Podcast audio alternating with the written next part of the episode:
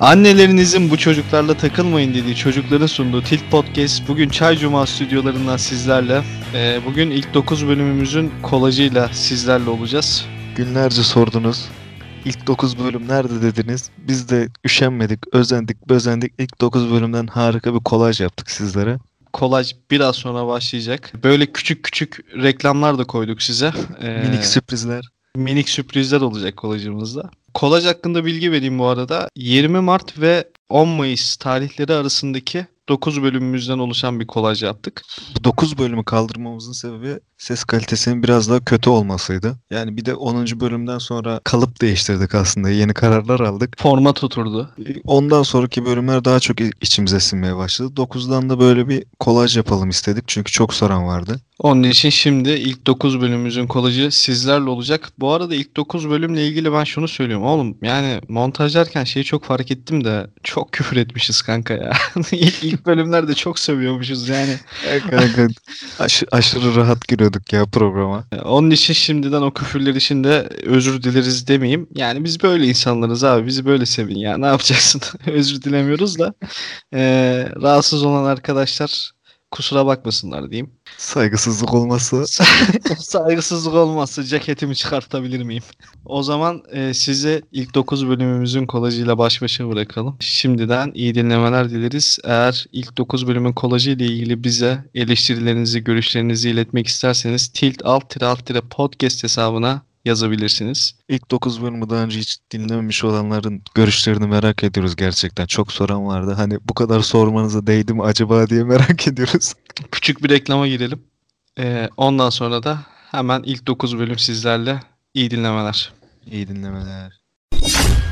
Şimdi reklamlar. Huhuhu. Bağcılar Oto Yıkama. Modifiye şahinlerinizi ve tofaşlarınızı en iyi şekilde yıkıyoruz. yedi yirmi dört ruhsatsız iş yerimizde ve kaçak işçilerimizle hizmetinizdeyiz. Bağcılar Oto Yıkama. Kalitenin ve ucuzluğun adresi.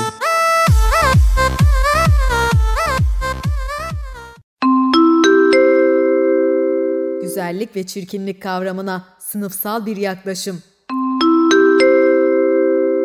Anlat hadi, lise ortamını anlat bakayım o zaman. Spor arabalarla okulumuza geliyorduk biz. Erkekler olarak hepimiz kaslıydık zaten. Kızlarımız dünya güzeliydi böyle manken gibi. Basketbol oynanıyor. Ha, basketbol oynuyoruz. Akşamları işte kola içip N B A falan izliyoruz. Ya ben şak- işin şakası bir tarafa da. Abi ben dünyada da böyle bir lise yoktur ya. Ya varsa da bir iki tane numunelik vardır bence. Aynen öyle. Var ya, yoktur abi böyle spor arabayla bilmem neler şunlar bunlar işte böyle sürekli aksiyonlar işte o öyle oluyor bu öyle oluyor. Ya öyle bir dünya yok koyayım ya. Ya insanlara böyle şey sıradanlığı birazcık böyle şey yapmak lazım abi artık, nasıl diyeyim? Hani böyle minimalist kötü filmleri falan da savunmuyorum da. Gönlümüz şey onlardan yana ama. Ya bir yandan evet hani barajı geçmelerini heyecanla bekliyoruz. Ama şey böyle kanka. Ya o sıradanlığı o kadar kötü gösteriyorlar ki insanlara. Biz lisedeyken falan da öyleydi. Mesela atıyorum hani on beş on altı yaşındaki bir çocuk işte Küçük Sırları falan izlediği zaman Ee, çok bilinçli bir gözle bakamıyor mesela işte o Küçük Sırlara ve karakterlerle kendisini özdeşleştiriyordu. Dünyada sadece güzel ve yakışıklı erkekler yok abi. Çirkinler de var. Ve bu ayıp bir şey değil, tamam mı? Ya biz bu dizilerde niye çirkinleri görmüyoruz abi ya? Herkes böyle ciks, herkes güzel a**. Mesela o alt sınıftan olan karakterlere falan bakıyorsun, tamam mı? A, taş gibi şeyler, kadınlar, işte çok yakışıklı erkekler falan. Ama adam fakir a**ına koyayım yani. Nasıl kendine o kadar iyi bakabildin? Hani ne bileyim yani. yani. Hani oğlum niye sürünüyorsun madem orada? Git bir kast ajansına yazıl. Hani bir iki ekmek yersin, bir şey yaparsın. Hani hiçbir şey yapmıyorsan Instagram'da takipçi kas. TikTok falan çıkar. Aynen o, yani o tiple yaparsın sen her şeyini. Ne uğraşıyorsun lisede bilmem neyle. Ha, kızlara bakıyorsun abi, muhteşem güzeller, erkekler muhteşem yakışıklılar falan filan. Ya bir de zaten alt sınıftaki örnek verdim ya, alt sınıftaki erkekler ve kadınlar da yakışıklı diye. Ya şimdi şöyle bir şey var. Bak ben her zaman ya doğuştan gelen bir güzellik ya da yakışıklılık mevzusu üzerinden konuşacak olursak ben ona biraz sınıfsal bakıyorum kanka. Bak ben mesela bir ara şeyde e, Şişhane'de çalışıyordum, tamam mı? Orası böyle zengin yeriydi. Direkt açık adres vermeyeyim. Neyse o Şişhane'deki yer böyle nasıl diyeyim böyle elit insanların yaşadığı bir yerdi, tamam mı? Şimdi ben de bu şeyden geliyorum, Sarıyer'den geliyorum oraya. Orada atıyorum mesela dışarıya çıkarken metroyu kullanıyordum eve gel- gelirken giderken. giderken işte falan işte. Ya insanlara falan bakıyorum böyle abi, şeyler hani çok güzeller ve çok yakışıklılar, tamam mı? Ve buna mesai harcamışlar. Belli işte spora gidilmiş, işte falanca kişisel bakım ürünleri alınmış. Hani onlar kullanılmış, akşam bir saat bilmem maske falan filan yapılmış. Şimdi biz mesela mahalleye geliyorum. Mahallecek çirkin z*** koyayım. Yani... Suratına tükürmezsin kimseye. Aynen abi hani. Niye? Çünkü işte akşam işte ikindi uykusundan kalkmış büyük ihtimal. Gece çok mesai yapmış. Evde yemek de bulamamış. Tostu basmış üç çeyreği yemiş. Tabii de götü göbeği şişmiş iyice. Tamam mı? Kilolu zaten ya da çok zayıf. Trans hani... ya.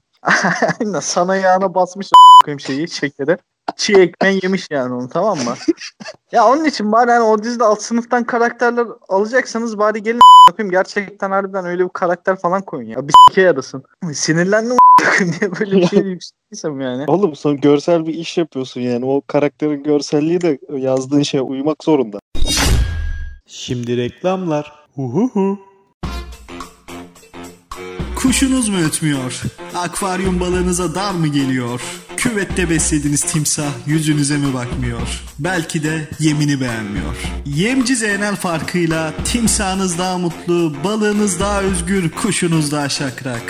Yemci zeynel bin altı yüz yetmiş ikiden beri.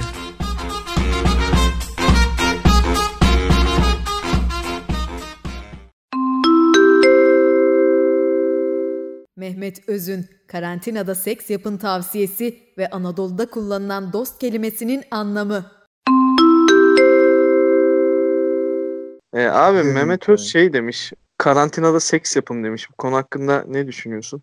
Şu an gençlerin yüzde sekseni bu eylemde ama doğru şekilde değil yani. Daha çok kendi kendine bir işlevsellik söz konusu. Yani tek başına bir debelenmeden bahsediyorsun galiba. Aynen öyle. Tek başına bir debelenme. Yani ya Mehmet, Mehmet Öz'ün bu kadar Amerika'da kaldıktan sonra Türkiye'deki bu gerçekliği görememesi. Mehmet Öz'ün Türkiye'de yaşamış mı ya? Yaşadıysa da hep Cem Uzan'la mı takıldı? Yani... Adam bol bol seks yapın diyor abi yani. Net tavır koymuş yani bu konuda yani. Bir de ya bir doktor ne bileyim hani gidersin aspirin maspirin verir bir şey falan verir de gidip yani Türkiye'de böyle bir doktorun olduğunu düşünsene olsan. Yani mesela böyle gittin tamam mı şeye dahiliyeye kan tahlilin falan var. Sana dedi ki bilmem ne değerlerin eksik. Ee, bol bol seks yap Oğuzhan'cım dedi. Ne dersin mesela ona? Şimdi derim yani. Kankam hedef mi gösteriyor dedik ya. Yani Oğuzhan Bey yani artık çevrenizden bulun hani Tinder minder yükleyin ne bileyim işte. Instagram'dan D M'den birilerine falan yürüyün dedi sana. Aslında iyileşemiyor değil mi? Bir türlü bulamıyor çünkü yok yani. Yaşaması buna bağlı ve kimse de o adama vermiyor ya. Çok acı bir şey değil mi kanka? Bunun filmi çıkar değil mi? Ama adı ne olur bunun acaba? Vermezsen verme. Seks ve koronayla ne ya, ya seks yaptığım kişi koronaysa yani. Aynen hani o sıkıntı işte hani yapacağın kişi dışarıdan mı gelecek yoksa seninle beraber karantinada olan kişi mi? Hani Çin'den karantinadasın. Çin'den getiriyor. Hani koronayı s**kerek yok edeceğim falan diyor. Halkın yarısı inanmıyor ya şu an koronaya. O kesip evet, inansa evet. Zaten bu hani koronayı s**me muhabbetine gelecek. Hani korona madem gerçekse ikinci soru s**kiliyor mu? Ya sana bir şey diyeyim mi? Bak koronayı biz ciddiye almıyoruz ya. Bizim insanımız Hı. falan filan. Şu Mehmet Öz'ün tavsiyesini herkes dinlese harbiden ciddiye alır ama ya. Sırf seks yapabilmek için yani. Hani ne bileyim hani eski boşandığı eşini falan arar mesela. Evet, işte Ayten yaşamamız için lazım falan. Sen de güvende değilsen ama hani karantinaya aldıysan kendini hastalık varsa pek bulaşma. Böyle muhafazakar bir yerde çıksa nasıl olur acaba? Hani böyle mesela Çemişgezek'te karantina altına alınmış Çemişgezek diyelim ki ve bu önerildi Çemişgezek halkına. Tek kurtuluş yani. Yolu da bu yani ne olacak? Ya ben mesela şeye çok ayar oluyorum kanka ya. Bu hani bir laf var ya. Kartlar yeniden dağıtıldı. Haber literatüründe falan. Yani Orta Doğu'da kartlar yeniden dağıtıldı falan. Yani hani bu kodumun kartları niye bir tek Orta Doğu'da falan dağıtılıyor? Mesela niye Çemişgezek'te kartlar yeniden dağıtılmıyor? Değil mi? Çemişgezek'te ama kartlar yeniden dağıtılıyor olsa halkın tepkisi şey olur yani. Yok canım olsa haberimiz olurdu. Yani, bil, bilmesi lazım çünkü her şeyin. Ya şey mevzusu falan var ya böyle hani orada kartların dağıtılması için ancak şöyle bir şeyin olması lazım. Yani ne bileyim oranın böyle merkezdeki böyle bir esnafının bakkalının yanındaki iddia bayiyle takışıp hani kendisinin de iddia bayili kalması. Onun ha. da buna tepki olarak döner falan asması. Hani, hani kartlar anca orada mesela böyle dağıtılır ya. Hani başka mesela olmaz yani. Bu arada kanka bir şey diyeceğim ya. Şu dost kelimesi Anadolu'da böyle fuck buddy manasında kullanılıyor ya bazı yörelerde falan. Fuck buddy. Hani dost tutmuş kendisini. Dostuna yavaşmış. Hani dostu varmış. Bak fuck buddy anlamında kullanılıyor ya. Aynen bak. Yo hiç duymadın mı mesela sen o şeyi? Yozgat civarında falan mesela. Ya bizim de Selim'in dostu ya, varmış ya. Ya kanka dostu duydum da hani o fuck buddy eşittir dost hani o. Ha odur abi. Direkt fuck buddy falan işte ya. Anadolu'da o zaman fuck buddy kavramı yok da dost kavramı varmış yani işte. Hani. Ben ondan mesela bak ben bir partner kelimesine çok kıl oluyorum birader. Bir de dost kelimesine çok kıl oluyorum. Yani hani böyle bir kullanmıyorum insanlara karşı yani. Merhaba bu da benim dostum falan. Falan diyemiyorsun yani. Dost senin için dost diye bahsedemem ben yani. Ulan bir de hani başka kelime bulamadım mı yani? Yani niye mesela onu kullandım? Başka bir şey kullanamadım mı? Hani tamam ben hani bin dokuz yüzlü yıllarda fuck buddy'yi bul demiyorum. Metresi kullan ne bileyim hani takıldığı. Metresi böyle kentlerde takıldığı falan olabilir ama dost tutmuş kendisine bak. Dostu varmış. Dostunun yanına gidiyormuş. Dostuyla beraber kaçmış. Ya bir de o dost dediğin kavramın da mesela hep böyle şey hayalet gibi olması. Mesela dostu varmış diyorsun ya. O Hı-hı. hep soyut ya. Hiç böyle somuta bürünmüş mesela anlamda dolaşmıyor yani. Yani bunlar ayda falan mı sevişiyorlar acaba? Hani ne yapıyorlar? Yani böyle dünya üzerinde hiçbir şekilde yakalayamıyorsun yani mesela. Yani sadece dostunun olduğunu biliyorsun. Ama bu Hı-hı. dost kesinlikle arkadaş anlamında değil. Yani biri birini s*****iyor. Orası belli yani. E peki Oğuzhan senin dost hayatın nasıl gidiyor? Dostlarla iyiyiz ya şu an. Yaygara çıktı hani dostlarla beraber dükkanda takılıyorlar diye. Hmm, dükkana dostunu mu sokmuş? Ekmek yediği ya, yere. Da... Ekşi de o var değil mi? Ekmek yediği yere dostunu sokuyor. Yani dostlar kıraathanesi var herkesin. Orada takılıyor. Eşli okey oynama. Ondan sonra hani eş değiştirme. Ondan sonra swinger'a kadar yolu var bunun yani. Peki dostlar kahvesinin kökeni acaba Lut kavminden geliyor diyebilir miyiz kanka acaba? Şimdi reklamlar. Huhuhu. Halı saha takımından memnun değil misin? Kimse kaleye geçmek istemiyor mu? Defansa gelen yok mu? Her maç sanki Ronaldo'sunuz a**ına koyayım demekten sıkıldın mı? O zaman Pisbury halı saha tam sana göre. Pas vermeyenlerin dışlandığı, kaleye geçmeyenlerin hor görüldüğü, defansa gelmeyenlerin hesap verdiği, ilk golü yiyenin değil, hak edenin yelek giydiği rüya gibi bir halı saha maçı artık imkansız değil. Pisbury halı saha. Bu halı sahada takımından memnun kalacaksın.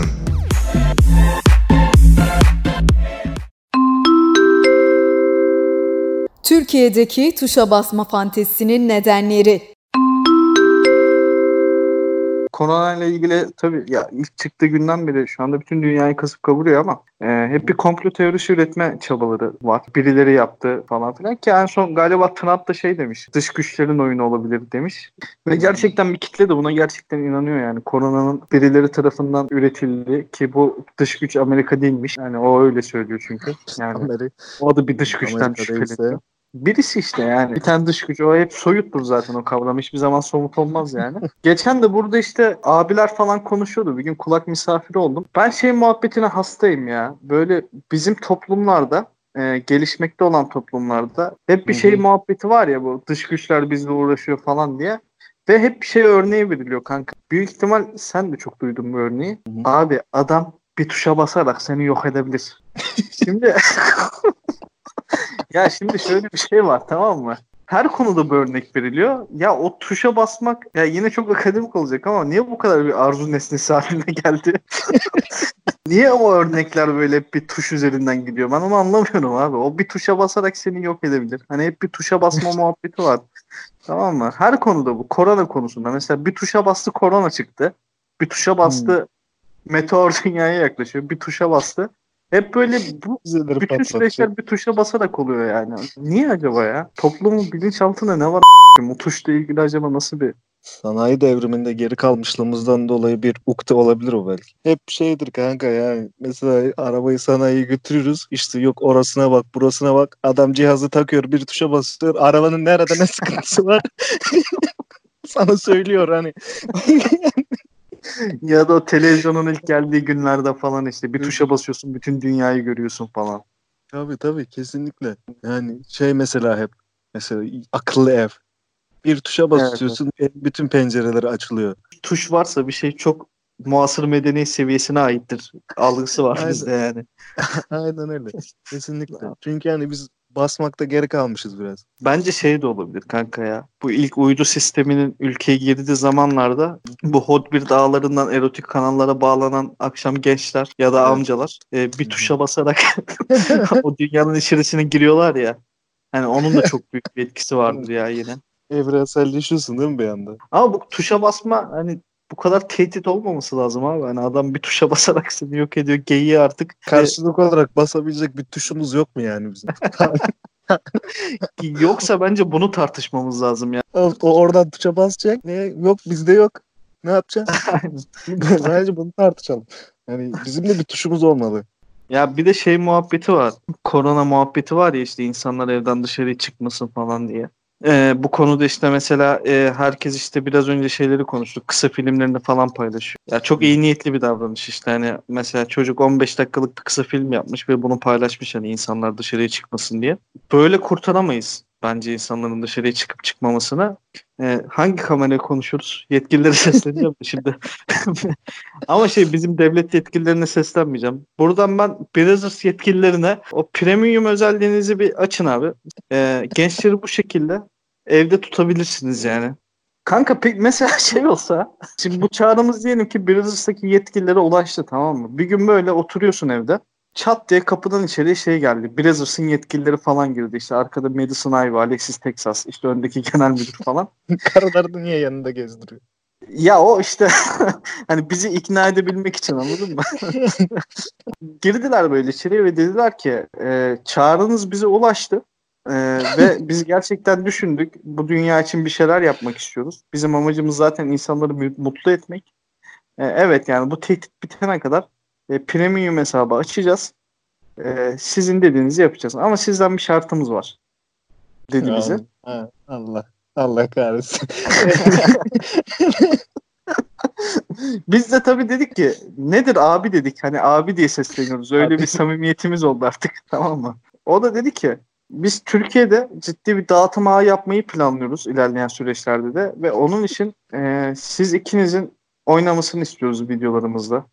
E, bunun için de size bölüm başı beş milyon dolar vereceğiz. Ve galanı, galasını yapacağız Türkiye'de. Galaya da bütün sülalenizi davet edeceğiz. Ama sülaleniz mutlaka gelmesi lazım.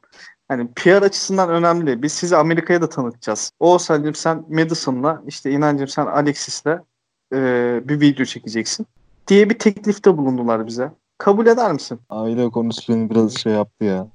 Gerdi değil mi? Şey desek peki, çok güvenli bir alandır ya, ülkemizi temsil ediyoruz. Yani eskiden olsa İbo Şovların, Mehmet Ali Erbil'lerin olduğu dönemde bu şekilde ülkeyi temsil edebilirdik ama... Ya kanka bir de şey var, hadi diyelim oldu. Kimse çıkıp da yani ertesi gün bizde vay bak ben şöyle şöyle şunu izledim diyemeyecek. Çünkü bizde kimse izlemiyor o tarz şeyleri. Laftan. Nasıl yani? Ha. Yani hep şey yani. Jeton geçmişti. Hani bu... Laftan diye demek zorunda kaldım. Beni de aile durumu birazcık şey yapardı. Yani böyle anılmak istemem daha doğrusu. Ama vallahi şunu işte teklif edebilirdik bence ya. Hani bölümlerinizi biz çekebiliriz gibisinden. Ha, hani. Evet. Kamera arkasında değil de belki kamera önünde, şey kamera önünde değil de kamera arkasında. Bak gönül kamera önünde olmak istiyor. Bilinçaltı kusması direkt yani. Kamera arkasında belki takılabiliriz, ne bileyim. Ben mesela işte e, Dani Daniyas'e rol verebilirim. Hani işte oyun verebilirim, reji verebilirim. Hani o tarz şeyler yapabilirim yani. Ya bu konuda kendime güveniyorum. Şimdi reklamlar. Huhuhu. Puanın mı yüksek değil? Toplumdan mı dışlanıyorsun? Bu çocuktan bir bok olmaz denilen çocuk sen misin? O zaman Güngören Başarı Üniversitesi hayallerini gerçekleştirmen için artık seninle. Koşulsuz şartsız sunduğumuz burs imkanlarıyla deneyimsiz akademik kadromuz emrinde. Herkes ikinci bir şansı hak eder. Rektör Güngör Başar.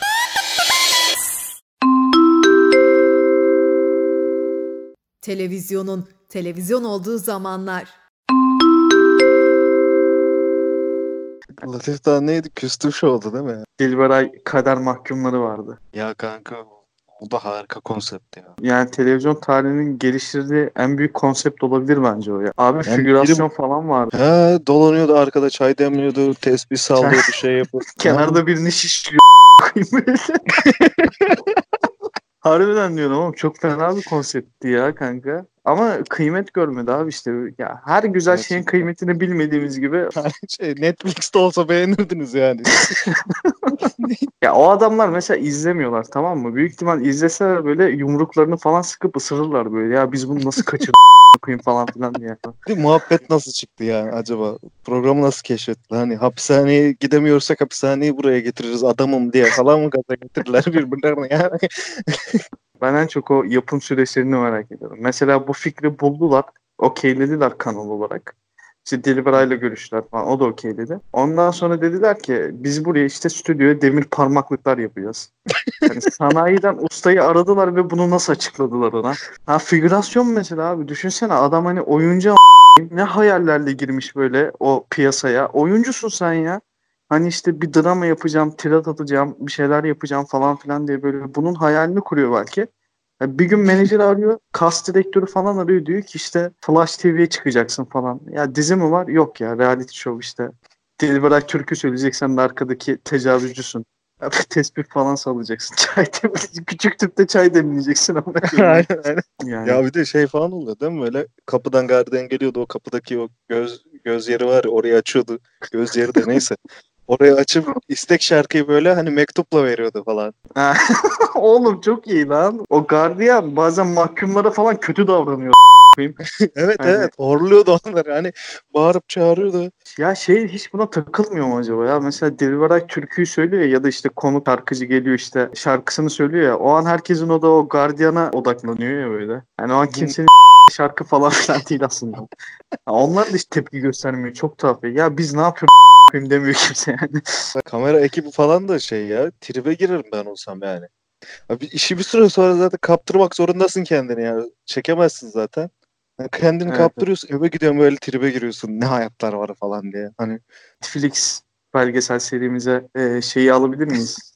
Flash T V'nin Jimmy Jipçisi. Kesinlikle. Vallahi neler görmüştür kanka ya. Takla atan Latif Doğan'dan parmaklıklar ardında Dilberay ve tecavüzcü gardiyan. Peki Türk televizyon tarihindeki başka büyük devrimler nelerdir abi? Mehmet Ali Erbil kanka, bak düşünmeden direkt cevap verip diyorum. Ya şaka maka da adam abi yarışmacının donunu indirdi ya. Yarışmacının da boxer giymemesi. Ya tercih meselesidir kanka şimdi. Hayır hayır adamı yargılamıyorum ben. Hani boxerlı biri denk gelse hiçbir sıkıntı olmayacaktı. Onun bir ara bir şeyi vardı ya. İzdivaç gibi bir programı vardı. Ondan sonra gelen izdivaç programlarının atası zaten o ya. İlk o şey yaptı böyle hani eşleşme muhabbeti, işte rastgele birileri oturuyor. Erken dönem Tinder'ı diyebilir miyiz Mehmet Ali Erbil hakkında da kanka? Kesinlikle kanka, kesinlikle. Hani biri geliyor hani hiçbir şekilde görmüyorsun, etmiyorsun. Türkiye'nin ilk açık hava Tinder'ını Mehmet Ali Erbil yapmıştır. Bak Mehmet Ali Erbil, bir de İbrahim Tatlıses vardır kanka. Ben bazen böyle işte boş zamanlarımda şey yapıyorum. YouTube'a giriyorum abi. Böyle hmm. kafa boşaltmak için İbo Show'un bölümlerini falan açıyorum, tamam mı? Bir bölümde şunu iddia etti İbrahim Tatlıses. Ee, İbo Show dedi, Türkiye'nin en iyi müzik eğlence programıdır dedi. iki bin yirmiden bu taraftan baktığım zaman, tamam mı? Şey dedim ya, o kadar haklısın ki. Evet. Evet ya. Evet abi, o yani böyle o samimi işte o programda mesela işte otuz tane şarkı türkü söyleniyordu. Herkes hmm. çıkıyordu. Oğlum ceza çıktı lan oraya. Kimse ben çıkmam demiyordu yani. Tarantino Türkiye'de başarılı bir yönetmen olsaydı Tarantino bile çıkardı o programı. Oğlum ne yapardı acaba orada ya? Neden ayak? Şimdi Tarantino'cum. Kanka bak çok konuk geliyordu ya aynı anda. Üç konuk oldu hani böyle adam akıllı hmm. hani harbiden az solist bir konuk olmadığı sürece yanında iki kişi daha oluyordu programda genelde. Programa Tarantino gelecek denseydi editörün ilk İkinci tercihi kesinlikle Mehmet Ali Erbil olurdu. Üçüncü zaten Ferhat Güzel ama yani Tarantino'nun yanına koyabilecek tek insan Mehmet Ali Erbil'dir. Ya benim o programda şey çok hoşuma gidiyordu ya. Böyle müzik eğlence programı yap. Bak eğlence tırnak içerisinde. Abi İbrahim Tatlıses böyle bazen çok duygusallaşıp ağlıyordu ya. Harbiden ya. Çok... Bir de şey kanka, hani sahnenin önünde seyircilere doğru giderken iki tane basamak var. O basamak sırf duygulanıldığında oraya oturulsun diye var. Poz veriyordu orada değil mi? Poz veriyordu. Oraya çöküyor, şey yapıyor. Yani uzaklara bakıyor, gözler doluyor böyle.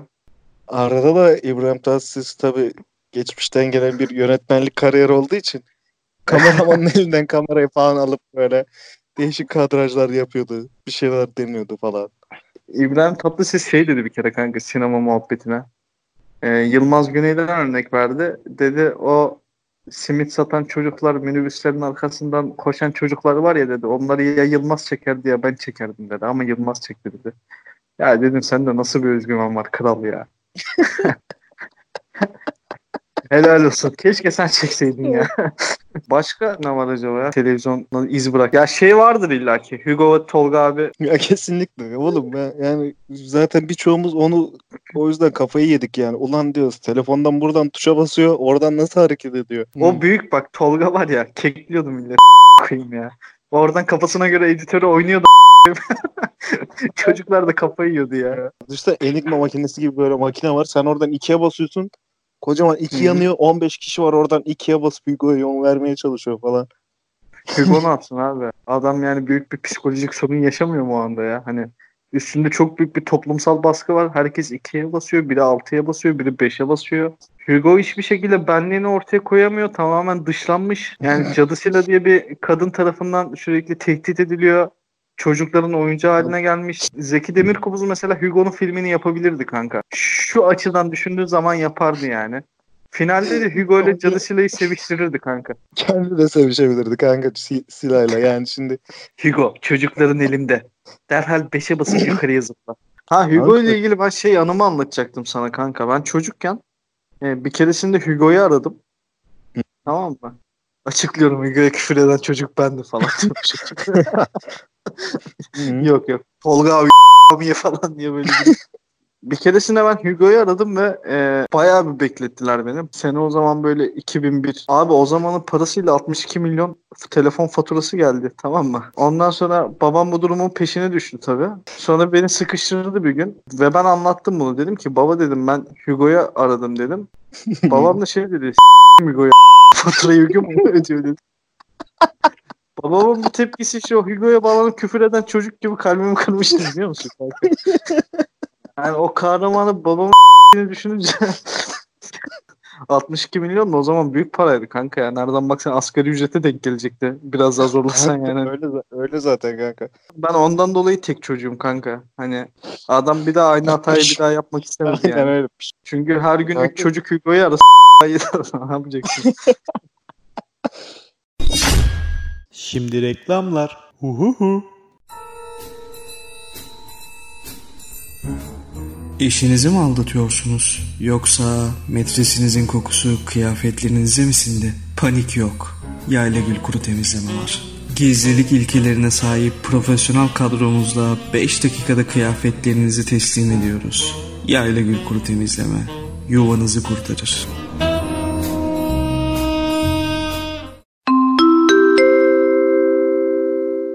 Çok para kaç paradır? Fahri Evcen miydi? O kadın bir video paylaşmış. Arkada çocuğun akülü arabası var, Mercedes. Hı. Abi on bin lira mı neymiş? Hı hı. İşte onu paylaşmışlar. Yanına bir tane Şahin mi ne koymuşlar? İşte aynı teknedeyiz, aynı şeydeyiz bilmem ne falan filan. Gerek var mı ya buna? Hani ne yapsın? Gitsin şeyden taksitle yüz lira, yüz lira, bin liralık akülü araba mı alacak? Saatte kazanıyor o parayı. Sen, niye senle aynı şeyi kullansın ya? Yani. Ya onu alsa zaten öyle eleştirirler. Der ki bu kadar ucuz bir şey almış hani. Ne kadar gerizekalı, ne kadar pint insanlar falan filan derler. Ya işte yani. Hani bunu şey yapıp işte oradan onu alıp trilyonluk arabaya biniyor geliyor bize artistlik yapıyor falan filan diye. E oğlum onu artist yapan sensin zaten. Ya sen bir kere o akülü arabayı bu kadar üstüne alınıp Kişiselleştirme bence yani. Hani... Ya, kişisel, ya alırım ya, param var alırım. Ya ben belki çok seviyorum o Mercedes'in akülü arabasını.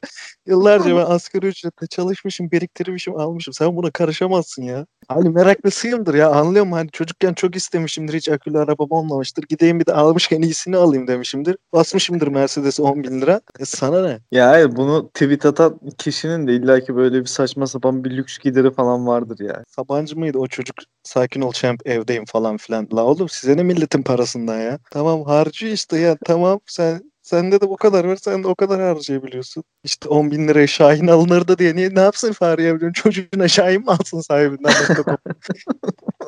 Bence bizim ülke vatandaşlarının şöyle bir sıkıntısı var. Hani çok paranın ne kadar çok olabileceğini bilmiyorlar hala.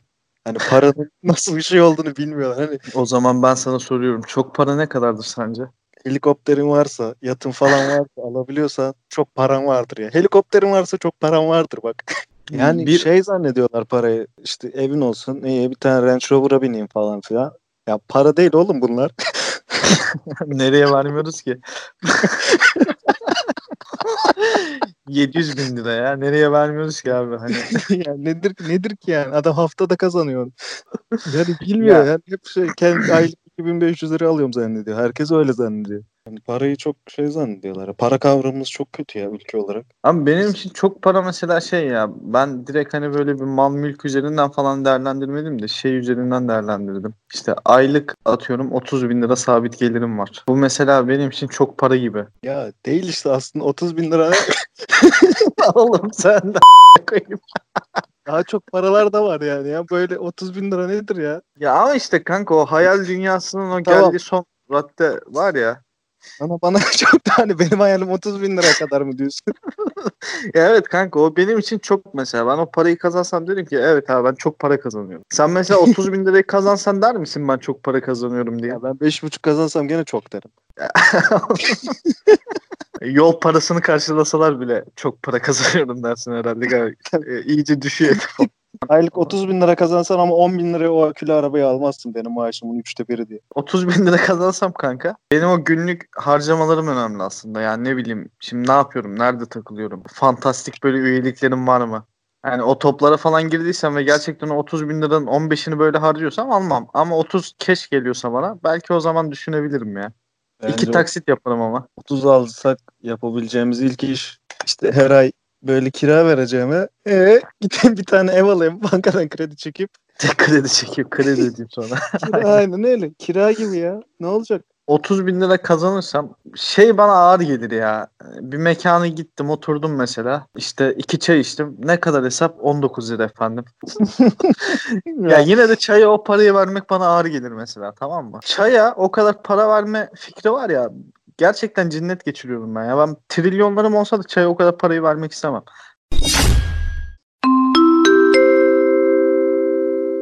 Azimli belediye başkanı ve siyasette B planı.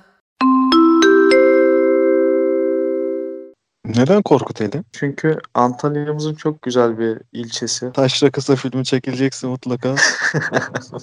Peki benim Gündoğmuş'ta bir gün geçirmem hakkında ne düşünüyorsun kanka?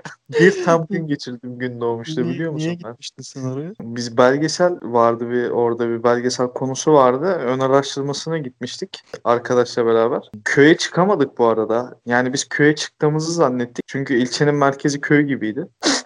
Hani herhalde burasıdır falan dedik yani. Taşçanın taşçası da olur mu baba yani? Hani daha ne kadar taşlı olabilirsin ki? Bir kendine gel. Hani düştükçe düşüyor böyle. Yani neyse şey oldu orada işte. Muhtar geldi ilçeye. Neyse adam geldi işte bir konuştuk konuştuk falan filan. Bir ara belediyeyle de bir görüşelim falan dedik biz, tamam mı? Yani destek meslek ayağına. Belediye de şöyle bir belediye oranın. Böyle müstakil böyle dört katlı bir binayı belediye yapmışlar, tamam mı? En üst katta başkanın şeyi var, odası var. Yukarıya çıktık abi. Zaten direkt çıkıyorsun oraya. Yani herhangi bir kimse sana hayırdır falan filan demiyor. Orada işte adam sürekli bir telefonla konuşuyor bir yandan, şey yapıyor. Biz de orada oturuyoruz abi. Bir tane şey Nescafe koydular bize.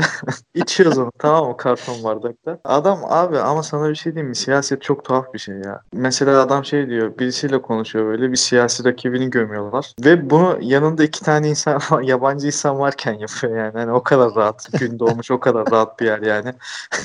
Ve umurunda değil. Adam şöyle bir cümle kurdu. Ben dedim ki abi ben herhalde hayatta siyasete giremem ya. Adam dedi ki ee, abi alfabede yirmi dokuz harf varsa bizde de yirmi dokuz plan vardır. Herkes akıllı olsun. Korum onları. Bende maksimum iki plan var kanka. A ve B yani. Hiç C olmadı o zamana kadar, anladın mı? Tabii belki adam hani o yirmi dokuzda bitse Latin alfabesine falan geçecek işte. Alfa, beta falan diye gidecek yani. Ama işte şey çok sıkıntı. Kendine bu kadar güveniyorsan niye Gündoğmuş belediye başkanısın? Ya o da şey işte hani alfalığını koruyor da hani onun sürüsü. Hani burası benim bölgem. Evet abi ama şimdi şöyle bir şey yani ne bileyim hani İstanbul'daki İstinye Mahallesi'nin muhtarının daha çok forsu var yani. Ya birinin bence bunları ona söylemesi lazım ya. Artık belki bir pro- bu programı dinlerse. Bir de Gündoğmuş'ta şöyle bir tatlı anım var abi. Gündoğmuş Antalya merkezden üç saat, tamam mı? İki tane şoförü var Gündoğmuş'un abi. Otogardan kalkıyor. İkisi de birbirine ölümüne kavgalı. Abi öyle böyle değiller ama kanka. Yani direkt orada bak şeyi hatırlıyorum, adamın ismi Asım abi. Öyle bir yetmiş boylarında, göbekli, fix kırmızı tişört giyinen. Çünkü ben birkaç kere daha gördüm onu. Her otogara gittiğimde fix abi kırmızı tişört full görüyordum ben onu yani. Kırmızı tişörtü çok seviyorlar ya. Özellikle şoförler yani ilçe şoförleri.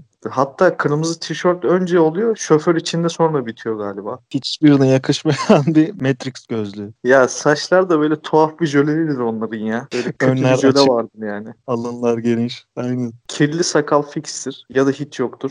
Yok bu genç ama hani böyle otuz otuz beş yaş şoförü ise böyle olur. Ama kırmızı tişört yine sabit.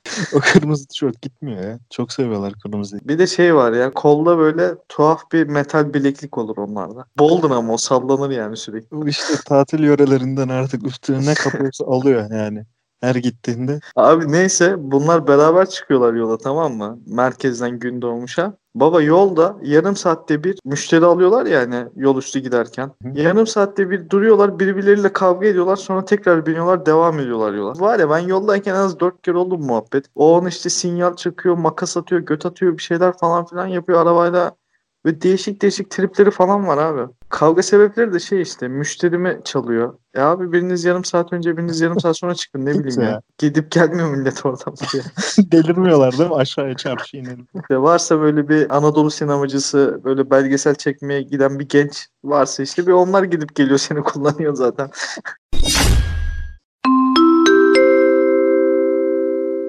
Tilt Podcast usulü izdivaç ve baba evinde yaşamak üzerine sohbetler.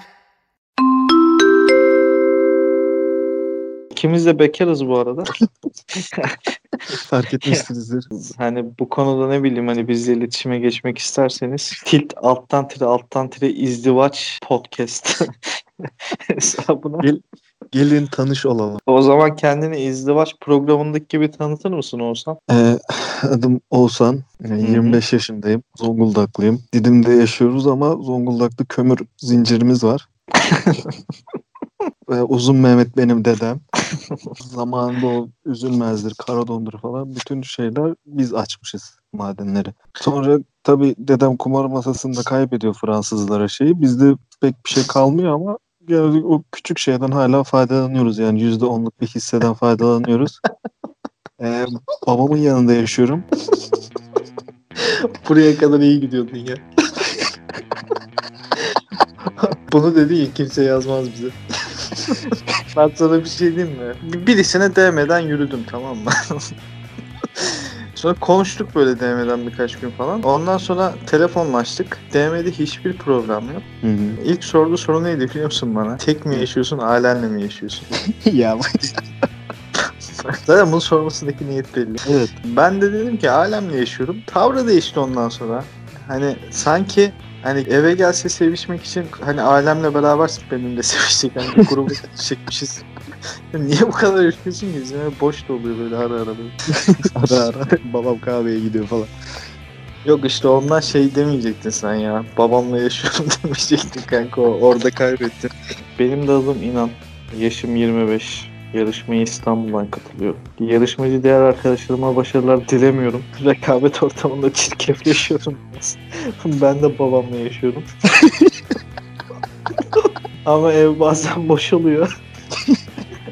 Hatta ben bir tek babamla da yaşamıyorum. Yani benim bir bekar amcam var. Oo. Evet, e, dedem ve babaannemle beraber yaşıyorum. Kanka şu an bütün ihtimaller gitti ya. Gitti değil mi ya? Ama bu şey gibi düşünün ya, Gülen Gözler'deki hali gibi. Eman sayım var bir yerlerde böyle mavi mavi bakıyor falan. Evet, onun için e, Gülen Gözler'deki Eman Sayın olmak isteyen kızlar tit attır attır podcast hesabına mesaj atarak bizimle tanışabilirler.